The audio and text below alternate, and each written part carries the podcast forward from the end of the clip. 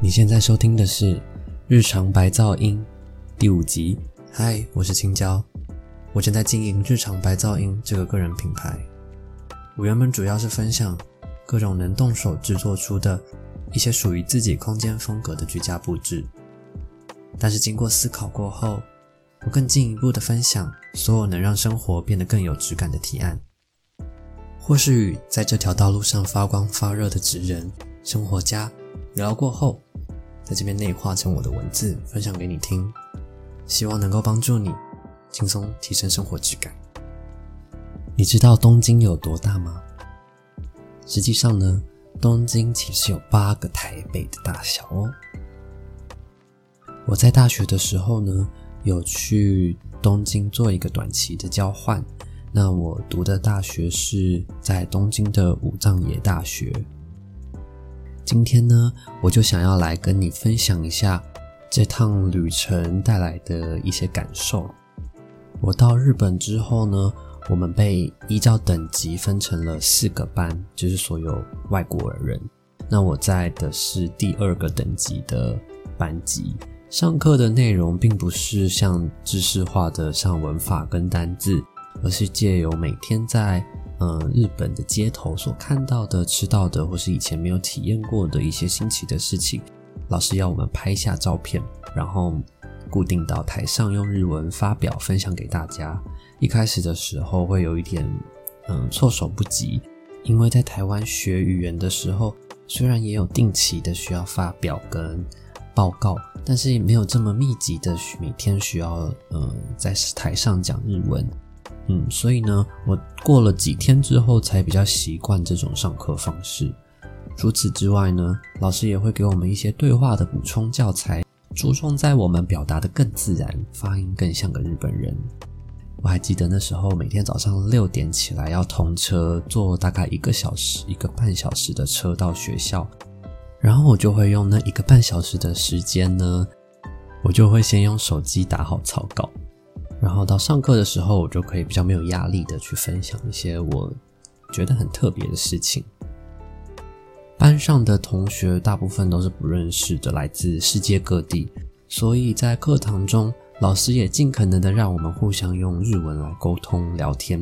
让我惊讶的是，即便是在老师给的题目下进行对话，也能侃侃而谈的跟同学聊天。我想这就是呃当初能力分班的作用吧。程度相仿，用的日文也能比较轻易的去了解。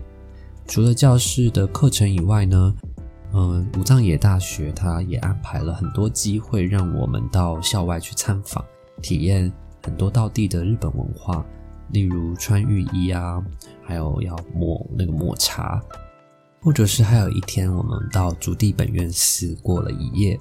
我还蛮喜欢学校安排的活动，因为这些是我们自己去日本旅游的时候很难参与、很难了解的，让我觉得来到日本不是走马看花的跑景点而已。我还记得去竹地本院寺的前一天，老师在课堂上给了我们一点时间，用手机上网查。然后再到台上发表跟竹地本院寺有关的一些有趣的一些事情，看你想分享什么事情都可以，并且在理解的过程中呢，找出一些想问的问题，然后隔天到竹地本院寺的时候就可以找到解答。我一边上网看相关的资讯，一边觉得哇，这实在是一个很厉害的方式。如果老师没有要求我们这样子做的话，我们恐怕就是像游客一样到。呃，本院寺竹地本院寺拍拍照，然后就过了一夜，然后什么都不知道。你知道吗？竹地本院寺啊，它是一个佛教的建筑，但是它却拥有像印度教一样的建筑风格。在明治维新之后呢，竹地呢被规划为外国人的居留地。当时不只是本院寺，所有的建筑都呈现是各国各样的风貌。当时有各国的人，也有各国的风采。我也不会知道“竹地”这个名字其实就代表了填海造陆的意思。在课堂的讨论中呢，我发现多数的同学都有自己喜欢的日本歌手或者是演员。他们聊到那些兴趣的时候，都滔滔不绝的样子，让我觉得很羡慕。有自己喜欢的因素，让他们在学日文的过程中变得很嗯很有动力。我想学习就是这样，与其被动的接受老师给的东西，不如自己找到动力，自己去学、去查证，那才是你真正终身受用的东西。有趣的是，我的室友是一位韩国大叔，他是一间企业的老板，孩子已经比我还大了，却继续回学校念书，并且还来参加这个呃交换活动。我十分惊讶，这个大叔的想法是这么的年轻，不怕自己的年龄差距来参加这种活动，对我来说也是一个很大的启发。那在日本交换的那一段时间呢，我非常把握不用上课的时间，跑遍东京所有能去的地方。那我当时发现了许多我觉得很特别的事情。在日本呢，常常可以看见大楼都把楼梯盖在外面。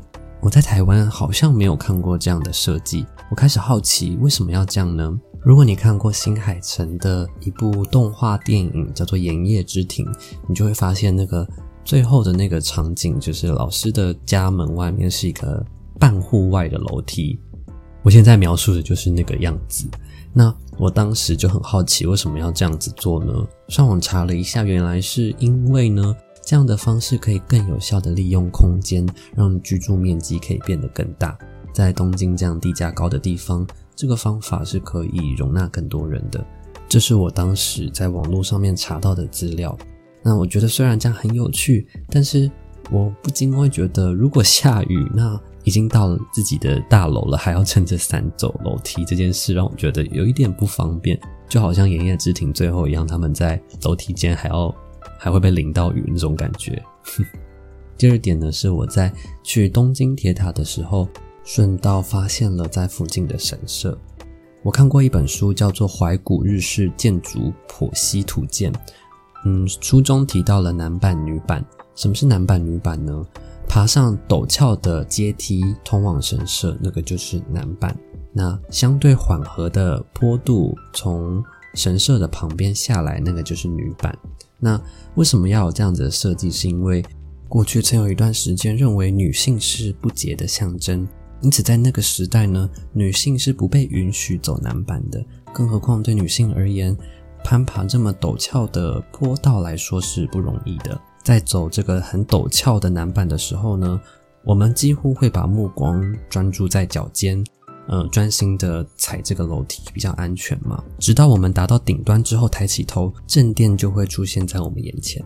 除了有戏剧化的呈现方式呢，另一方面我也觉得。在专注于爬行的过程中呢，我们低着头进去，也象征着是一个虔诚的感觉。那我当时就觉得很神奇，这些知识呢，我在书本上都有看过，但是实际上在眼前出现，那才是真正可以写入记忆里面的无可取代的感觉。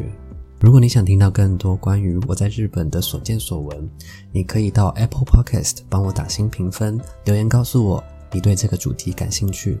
你也可以到我的 Instagram 上面私讯告诉我，你可以搜寻“日常白噪音”找到我，我是青椒，那我们下一集见，拜拜。